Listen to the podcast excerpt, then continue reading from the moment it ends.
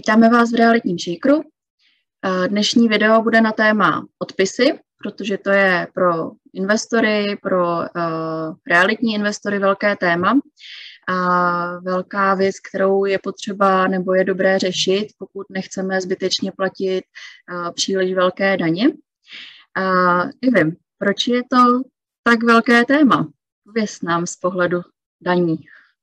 Tak je potřeba vědět, že často investoři řeší, jestli mají danit paušálem nebo skutečnými výdaji. My jsme se o tom v Shakeru víckrát bavili.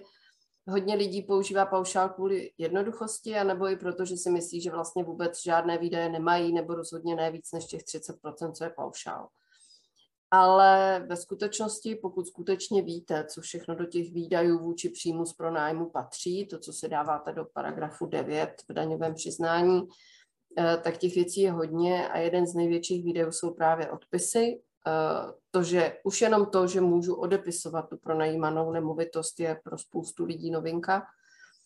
A pokud tohle děláte, děláte to správně, tak se vám tím skutečně podaří si tu svoji daňovou povinnost výrazně snížit nebo dokonce vynulovat. Spoustu lidí to dostane hned v prvních letech, letech v podstatě i do mínusu, respektive mohlo by je to dostat do ztráty. Na druhou stranu ta ztráta je skutečně pouze papírová, protože ten odpis je výdaj jak to říct, daňově účetního charakteru. Můžete si ho do těch videů uplatnit, ale nejsou to peníze, které vezmete a někam je pošlete skutečně pryč ze svého účtu. Takže ten výdaj skutečně není účetní, ale je to výdaj daňový. A to je dobré vědět. A je dobré vědět, že si tím právě ten výsledek, jak skončíte v tom paragrafu 9, příjem z pronájmu, můžete dobře nastavit a dobře zoptimalizovat, zvlášť samozřejmě, když těch nemovitostí máte více než jednu, protože tam se s tím zase pracuje o dost lépe. Eh, ty odpisy jdou eh, pozastavovat, přerušovat, ty odpisy jdou uplatňovat i jenom částečně v některých případech, takže s tím jde pracovat jako někdy až na úroveň takřka jako koruny. Mhm, to je skvělé vědět. Těch výdajů tam může být samozřejmě více, eh, nejenom odpisy, ale ty odpisy tvoří tu nejvýraznější část. Eh, určitě si k tomu vždycky říkáme mnohem více informací na semináři o daních.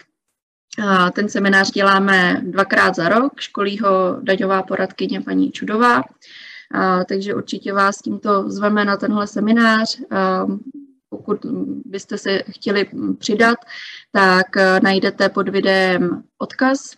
Případně je možné eh, z tohoto semináře koupit i záznam. Pokud by se vám termín nehodil, eh, tak můžete si ho zkouknout kdykoliv. K tomu záznamu je přístup rok, takže je možné si ho vždycky zkouknout nebo případně nějakou část těsně předtím, než děláme daňové přiznání, protože je to téma poměrně obsáhlé a tím, že daňové přiznání děláme jednou za rok, tak eh, se nám to může v průběhu roku trošku vykouřit z hlavy. Já jsem za sebe moc ráda, protože musím říct, že si to každý rok znovu a znovu opakuju, když jdu dělat ty daně, abych náhodou na něco nezapomněla. A možná bych zmínila ještě to, že eh, vlastně ty, řekněme, největší výdaje eh, jsou dva a taky v tom druhém se často chybuje, že si ho lidi neuplatňují a to jsou úroky z hypoték, z úvěrů na pořízení těch investičních bytů. Takže často právě už jenom ty dva skutečné, v vozovkách skutečné výdaje, což jsou odpisy a úroky na pořízení bytů, vám skutečně můžou to daňovou povinnost optimalizovat. A v tom druhém, v těch úrocích se zase často chybuje právě i proto, že eh, je obecně známo, že mám možnost si odečítat úroky na vlastní bydlení, a tam se pak dějou dvě chyby, buď si ty lidi úroky na investiční byty kvůli tomu neuplatňují vůbec, protože vědí, že to není na bydlení, anebo je naopak uplatňují, ale dělají to v téhle kolonce, v vozovkách, která patří pro ty úroky na vlastní bydlení. A to je úplně špatně, to patří jinam. Takže zase je dobré tohle vědět a vědět, jak s tím pracovat. No na druhou stranu, proč to lidé taky často nedělají a proč daní tím paušálem, těmi 30% místo skutečných výdajů je, že se bojí, že jim to omezuje bonitu pro hypotéky, protože hypotéky je zase tvoje velké téma, tak bys mohla doplnit, jak to vlastně s tou bonitou versus to daňové přiznání je. Určitě. Eh, spousta lidí se bojí, že eh, tím, že v daňovém přiznání budou mít, řekněme, nula zisk nebo nějaký eh, minimální zisk, to znamená příjmy minus výdaje, jim výjde nějaká ta, řekněme, kladná nula, tak se bojí, že v tu chvíli nedosáhnou na hypotéku, protože vlastně banka nemá z čeho vycházet. Už jsme ale zmínili, že ty odpisy jsou, ehm, není to skutečný výdaj, není to něco, co si opravdu bereme z peněženky a musíme vydat, ale je to opravdu jenom pro nějakou, řekněme, daňovou optimalizaci.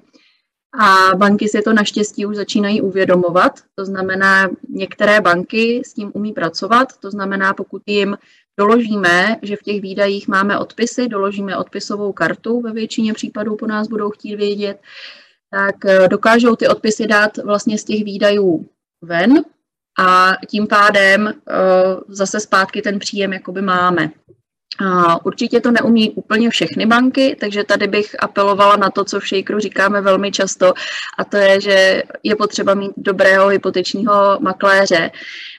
Ne všichni hypoteční makléři umějí pracovat s eh, investičními nemovitostmi, ne všichni rozumějí odpisům, ne všichni mají dobré kontakty v bankách eh, na bankéře, kteří tomu rozumí, takže tam je několika stupňový vlastně eh, postup, abychom vlastně vůbec se dopracovali k někomu, kdo nám to umí tímhle způsobem spočítat. Nicméně jde to, jde to ve více bankách, není to jenom nějaká jako jedna konkrétní banka, která by to uměla, ale umí to více bank. Takže je určitě dobré o tom vědět. Podobně jsme zmiňovali i ty úroky z hypoték, s tím banky taky umějí podobným způsobem pracovat, protože když se nám počítá vlastně bonita, příjem pro hypotéku, pro schválení hypotéky, tak se nám posuzují příjmy versus výdaje. A do těch výdajů už nám vstupují podle registrů naše úvěry, a tím pádem už tam ta celá splátka vlastně těch úvěrů, které máme dříve eh, vzaté, tak eh, nám vstupuje. A zase banky vědí, že už, na jednu, už v jednu chvíli vlastně nám celou splátku odečetli, takže to, že máme ve výdajích vlastně znovu část té splátky, ty úroky, tak by nám to tím pádem počítali dvakrát. Takže i tohle je věc, která se dá celkem logicky vysvětlit a tím pádem ty odpisy a ty úroky, což, jak vy si správně říkala, jsou ty největší položky v těch výdajích, tak dokážou banky dát pryč eh, z toho a tím pádem ten příjem eh, nám započítat. Co bych tady určitě ale ještě zdůraznila, eh, co jsme taky zmiňovali, že těmi odpisy, těmi skutečnými výdaji se dá v některých případech dostat i do ztráty všetní což ale bych určitě nedělala. Z pohledu financování banky nerady vidí ztrátu. A to ať už obecně celkově v tom daňovém přiznání, tak i e, jenom jednotlivě teda toho paragrafu 9, kde daníme příjem. To znamená, určitě bych se držela těmi odpisy využitím právě buď částečným nebo pozastavením některých odpisů. Bych se držela na e, nějaké kladné nule, abychom tam tu ztrátu vůbec neměli. Já bych na to dávala pozor, protože eh, často řešíme, když eh, je investor jako pronajímatel bytu k tomu ještě navíc třeba zaměstnanec, tak to žádnou roli nehraje, ale pokud je podnikatel eh, v tom smyslu, že podniká jako OSVČ a daní v tu chvíli tyhle příjmy v paragrafu 7, tak skutečně je možné, když v paragrafu 9 příjmu z pronájmu se dostanu do ztráty, tak potom si tuhle ztrátu započíst zase vůči zisku v paragrafu 7, což je super. Ale na druhou stranu, pokud chceme získávat ty hypotéky, tak je lepší a nejít do té ztráty ani v tom samotném paragrafu 9 příjem z pronájmu, i když by to skutečně mohlo být výhodnější, anebo to řešit z pohledu právě svého celkového plánu, co zase plánuju řešit ten aktuální následující rok, protože může se stát, že vím, že se tu hypotéku brát nebudu, v tu chvíli klidně do, do té ztráty jít můžu, nebudu ani řešit žádné refinancování přechod k jiné bance, a, a jinak eh, naopak, když vím, že to financování aktuální je, tak eh, je potřeba v tomhle jak k tomu přistupovat nějak rozumně. Souhlasím. Je to tak. Eh, něco tě i ještě napadá k tématu odpisů, úroku?